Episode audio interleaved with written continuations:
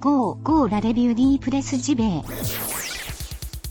Ce podcast est disponible H vingt-quatre sur iTunes, PodCloud, Deezer et YouTube.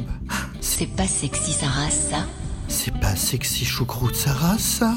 Chaque matin, peu avant sept heures, c'est encore mieux qu'un café. J'ai la forme et je frétille comme une petite loupe toute la journée.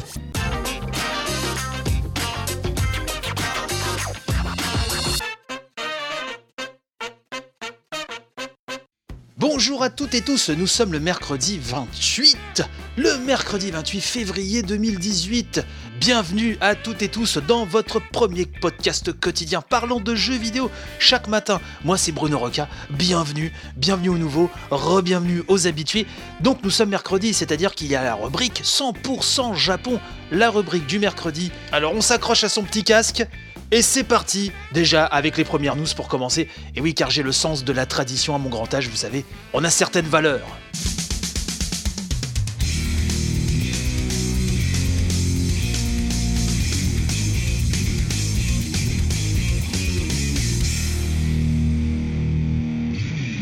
Chrono Trigger vient d'arriver sur Steam.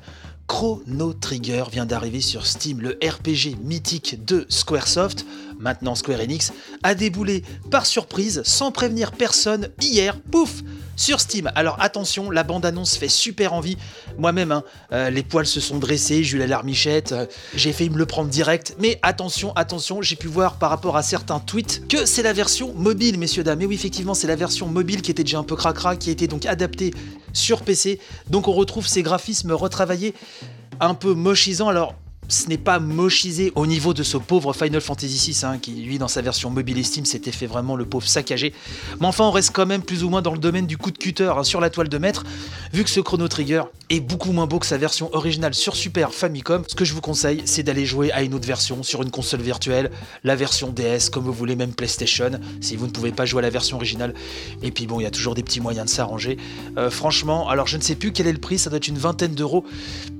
Mais bon, je serai vous, je ferai attention, méfiance. En parlant d'applications mobiles d'ailleurs, j'aimerais remercier Switchactu point F R qui, via son application qui vient de sortir, hein, euh, sur mobile, en tout cas sur système Android, une application pour suivre l'actualité Nintendo et qui regroupe, hein, plusieurs sites classés, hein, par onglet, c'est assez bien fichu. Et ben la revue de presse J V a été intégrée dans cette application, donc je vous conseille vraiment de l'essayer, je la mettrai en lien euh, dans la description de l'émission. Si vous suivez le compte Twitter, en hâte, revue de presse J V tout collé, euh, j'ai retweeté beaucoup de fois euh, sur euh, cette application, vous pouvez la retrouver très facilement.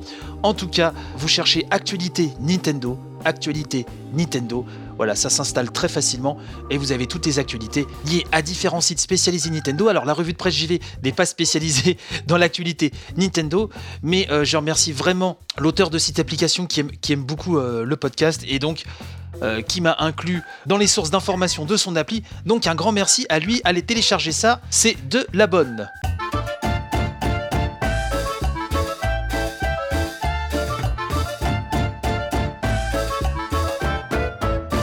Je vous avais demandé, hein, euh, via les réseaux sociaux, ces indispensables réseaux sociaux, qu'est-ce qu'on ferait sans ces réseaux sociaux, votre avis sur le magazine Player Spirit. Alors je rappelle que Player Spirit, c'est un magazine qui s'est monté sur la plateforme participative, hein, Ulule, à l'initiative de J M Destroy, ancien journaliste jeux vidéo très connu, qui a maintenant sa boîte de, d'édition, hein, GeeksLine. Le magazine, hein, qui nous est présenté comme un mag cent pour cent vintage, cent pour cent micro, cent pour cent console, hein, ancré, euh, nous dit la description, hein, officiel, j'ai envie de dire, ancré dans l'esprit de l'âge d'or des jeux vidéo, animé par son âme, irradiée de pixels, de sprites, de bits et de bytes, Player Spirit reviendra tous les deux mois sur les fondations d'une passion commune, écrite par des icônes de la presse spécialisée, A H L, J M Destroy, Matt Murdock, The Killer.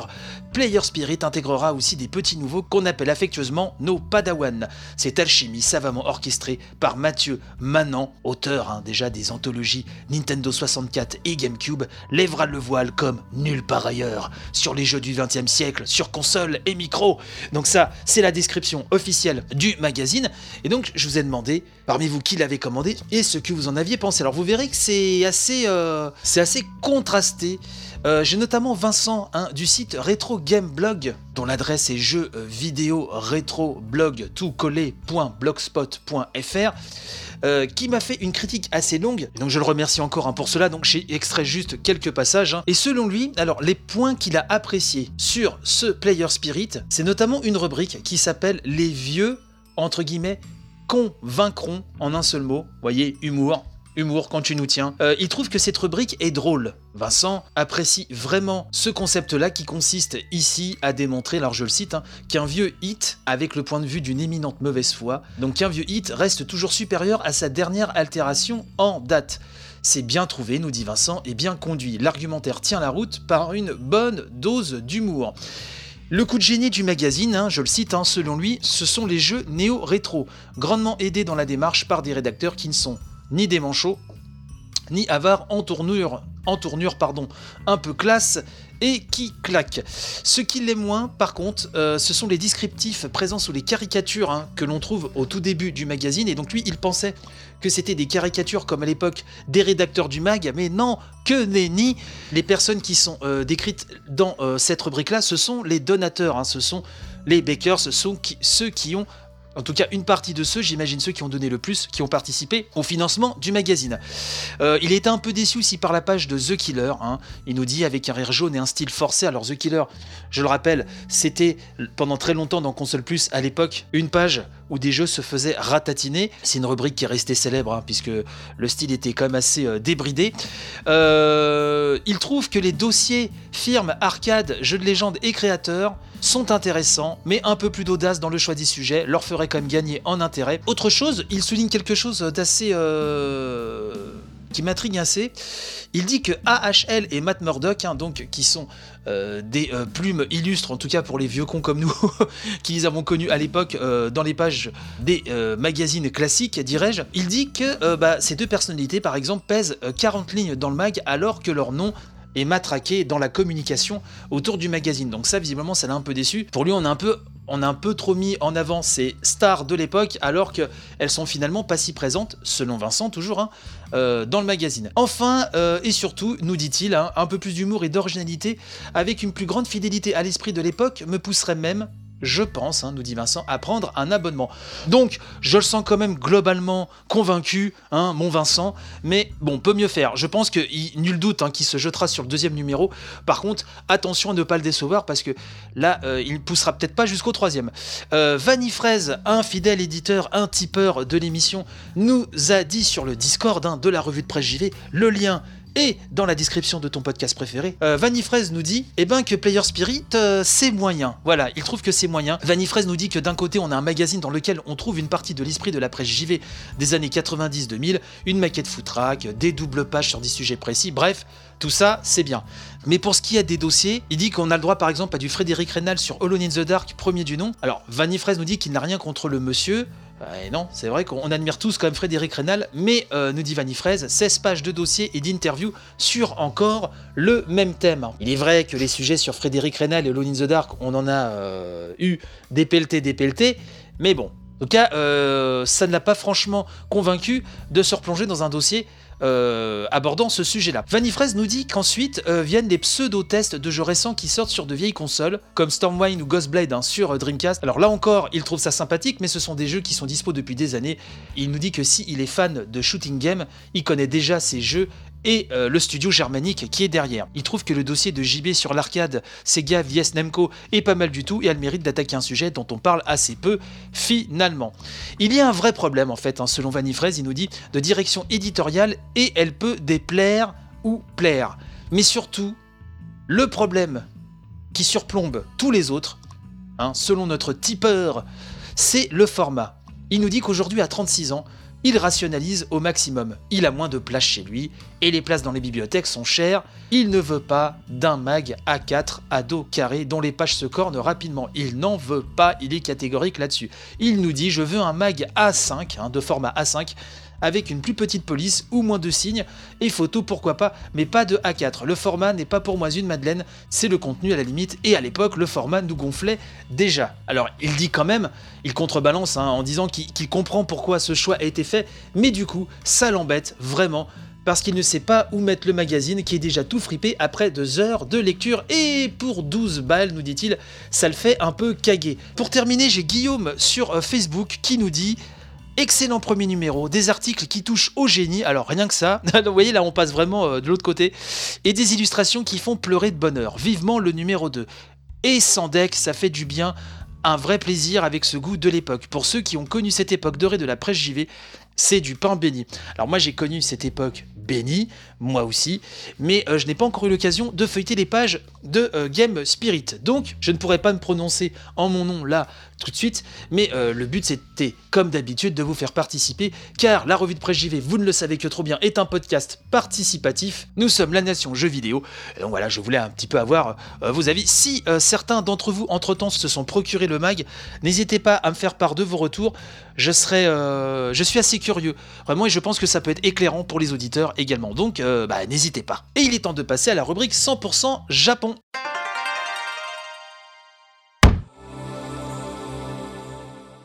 Petite brochette de news japonaise, hein, avant euh, d'attaquer quelques sujets un peu plus profondément. Sachez tout d'abord que Hokuto ga Gotoku, le fameux mélange qu'on attendait tous depuis longtemps entre Ken le Survivant et euh, la série Yakuza, quand je dis que nous attendions tous depuis longtemps, il est sorti qu'au Japon, hein, euh, bien évidemment, mais en tout cas il est sorti et il s'est tapé la note de trente-cinq sur quarante. Dans le Famitsu qui est sorti hier, c'est tombé neuf, neuf, neuf et huit.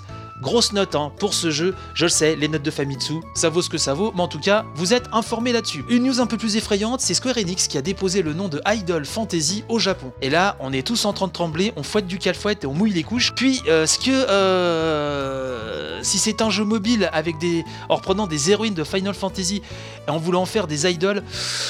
Alors excusez-moi, mais là, j'ai envie de dire au secours, mais, mais, mais, mais, mais, mais, j'ai déjà été un petit peu méchant avec Square Enix en début d'émission. Attendons de voir, attendons de voir ce que ça va donner. Euh, au mois de mai, sachez que ce sera le cinquième anniversaire de Shin Megami Tensei quatre et Atlus a envie de se faire un petit billet, hein, on va pas leur en vouloir, et donc il en profite pour sortir une compilation regroupant les deux épisodes trois D S, et ça c'est prévu le dix-neuf avril prochain. Donc cette compilation se nommera Shin Megami Tensei quatre and Final Double Hero Pack. Pas plus d'infos sur le moment, si ce n'est que, bah, que les deux jeux seront dans la même cartouche. On ne sait pas s'il y aura les contenus additionnels de l'époque, quels seront les ajouts. Pour l'instant, on ne sait pas du tout, donc je vous tiendrai au courant hein, dès qu'on en saura un petit peu plus. Le vice-président de GREE Samourash des consoles, on a appris ça dans l'excellent gematsu point com et c'est le dernier numéro hein, euh, du Famitsu euh, qui nous propose une interview avec Eiji Araki qui est donc le vice-président principal de GREE. GREE, c'est l'énorme boîte au Japon hein, qui, qui fait des cartons sur euh, mobile, c'est un spécialiste du jeu mobile, un des acteurs majeurs de ce milieu-là. Et donc, GREE veut faire une percée sur console, notamment pour commencer avec l'adaptation d'un de ses jeux mobiles qui s'appelle Fishing Star, dont la version Switch ne va pas tarder vraisemblablement à sortir. Donc GREE, qui se concentrait sur le développement de jeux mobiles, hein, discute visiblement, enfin c'est ce que cette interview nous révèle, discutait déjà depuis deux ou trois années déjà d'un développement massif sur console. GREE veut tout simplement, ne rigolez pas, être le leader des jeux de pêche. Je pense qu'ils en ont le potentiel, je ne sais pas si c'est une révélation qui vous bouleverse, mais GREE veut devenir le leader des jeux de pêche. Alors que la version mobile de Fishing Star a des microtransactions dans sa version mobile, bien évidemment, vous vous en doutez, la version Switch, nous promettons, ne demandera qu'un seul achat unique, celui du jeu, et après, basta. Le business model sera complètement différent, en tout cas on nous le promet, et cette version Switch en outre ne sera pas un simple portage hein, du jeu mobile, ce sera vraiment une nouvelle version à part entière pensée pour la console de Nintendo. GREE souhaite également faire un R P G, toujours sur console, car euh, d'après l'éditeur, le genre n'a jamais été aussi populaire, n'a jamais eu autant le vent en poupe à l'échelle mondiale. Bref, GREE voit grand. Hein, il veut aussi développer euh, des versions euh, mobiles de ses nouveaux jeux, des versions consoles en parallèle, des adaptations animées de ses futures licences, des projets en veux-tu, en voilà. Même si aucun nom ne sera lâché, puisque en dehors de Fishing Star, les projets qui sont en cours actuellement hein, au sein de l'éditeur sont pour l'instant euh, gardés au secret le plus strict. Quant à la PlayStation quatre, hein, il faut savoir que depuis GREE a co-développé un jeu V R hein, avec Square Enix, un jeu qui s'appelle Kairi Sei Million Arthur. Ils ont donc déjà acquis, hein, nous disent-ils, un savoir-faire en la matière. Ils veulent également trouver une occasion de développer des jeux sur PlayStation quatre. Et donc, le vice-président nous dit qu'à l'intérieur de sa société, les employés accueillent avec joie et allégresse le développement sur Switch. Ils sont heureux de pouvoir développer sur une plateforme Nintendo dont ils sont complètement fans. Et ben, grand bien leur face, on attendra de voir ce que ça donne, mais en tout cas, encore un nouvel acteur à fond sur Switch. Je crois que finalement, euh, à part ma grande-tante, euh, tout le monde fait des jeux sur Switch, quelque part. Allez, on va parler de Nier Automata à travers deux news. Et oui, vous savez que moi, c'est mon jeu, mon jeu, mon jeu avec Zelda et Mario Odyssey hein, de l'année deux mille dix-sept. L'immense, l'incroyable Nier Automata. Et ben, on a appris sur jeux vidéo point com hein, qu'une, euh, qu'un album Piano Collection a été annoncé au Japon. Et donc, jeux vidéo point com nous dit que si euh, on suit avec quelque peu d'intérêt les jeux de Square Enix, nous savons probablement, nous dit jeux vidéo point com, que euh, les pianos collections de l'éditeur sont euh, une tradition. Personnellement, j'en ai toute une tripotée euh, liée au Final Fantasy. J'imagine que pour certains d'entre vous, c'est le, c'est le même cas. En ce qui concerne Nier Automata, qui va donc bénéficier de son propre album Piano Collection, il sortira donc cet album au Japon le vingt-cinq avril de cette année et sera disponible au prix de deux mille huit cents yens, soit un peu plus de vingt et un euros. Il est possible, hein, pour ceux en tout cas qui vivent au Japon, de le commander sur le Square Enix eStore ou sur la page Amazon Japon. Pour le moment, la tracklist n'a pas été dévoilée et aucune date de sortie occidentale n'a été évoquée. Enfin, on nous dit que la qualité des morceaux composés pour cette licence permet sans doute à Square Enix de se prêter à l'exercice de réarrangement et on espère grandement connaître et rapidement connaître surtout la tracklist de Nier Automata Piano Collections.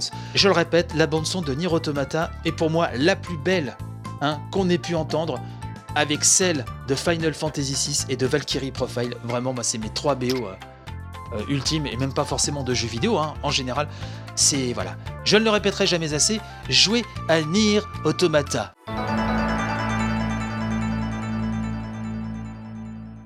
Alors, concernant Nier Automata, autre petite news. Et oui, beaucoup de Nier ce matin, mais que voulez-vous, c'est l'actu qui veut ça, je n'y suis pour rien. Nier Automata va faire son apparition dans Star Ocean Anamnesis, la version mobile hein, au Japon de Star Ocean, avec des personnages, nos trois héros, deux B, neuf S et A deux, qui vont faire leur apparition donc dans le jeu. Il y avait déjà eu une, une, une participation, une collaboration hein, euh, déjà avec un précédent jeu qui était Gravity Rush deux. Et donc là, c'est dans le Star Ocean version smartphone hein, qui franchement ne fait, qui ne déchaîne pas les foules hein, par ici, vous vous en douterez. Et donc, les personnages de Nier Automata, hein, donc, qui vont débouler le vingt-neuf mars prochain, chacun des trois héros du jeu ont été designés par des chara-designers différents, et on retiendra surtout le grand, le célèbre Akiman, qui lui a croqué une toubie de toute beauté, hein, vous irez voir ça sur internet, mais c'est absolument magnifique, de quoi peut-être lancer un petit peu l'intérêt euh, sur ce jeu, pour certains d'entre vous qui y jouent, par des moyens détournés hein, euh, de France euh, ou d'ailleurs, mais voilà, il faut le savoir, hein, Nier débarque dans ce Star Ocean mobile dont tout le monde se contrefout. Avant de conclure cette rubrique cent pour cent Japon, j'aimerais citer, toujours on va revenir sur, euh, sur Vanifraise, car euh, sur le Discord de euh, l'émission, tu m'as dit qu'il fallait absolument en parler ce mercredi. Parler de quoi ? De Valkyria Chronicle quatre, qui, euh, pour Vanifraise, nous résume ça en deux mots, ça tue. Il nous dit pas de surprise majeure pour le moment dans la démo, puisqu'il a essayé la démo donc hein, de Valkyria Chronicles quatre. Il nous dit donc pas de surprise dans cette démo, mais l'ajout de cette classe de lanceurs de mortier ouvre la voie à un tas d'options de level design. C'est toujours aussi beau graphiquement. Le risque, c'est le manque de renouvellement par rapport aux trois, mais bon, ça sent bon. J'ai hâte, nous dit Vanifraise. Si certains d'entre vous ont essayé cette démo, n'hésitez pas à me faire part de vos feedbacks. J'adore avoir vos feedbacks, que ce soit sur un jeu, sur un article, sur une parution. Bref, n'hésitez pas, vous le savez. Et donc là, c'est triste, on prend ses mouchoirs, on se dirige vers la fin de l'émission. Mais que voulez-vous, ainsi va la vie.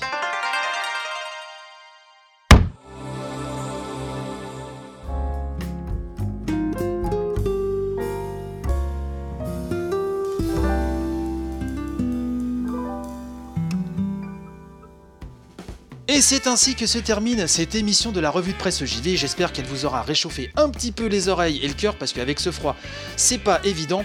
On se retrouve demain, de toute façon, même heure, même chaîne, même flux, vous ne le savez que trop bien. N'hésitez pas à partager un maximum, allez faire un tour sur le Tipeee si vous voulez m'aider, tous les liens sont dans la description. Sur ce, que votre journée soit belle, panache et robustesse pour ce euh, mercredi glagla, et je vous dis donc à demain. Allez, bye bye.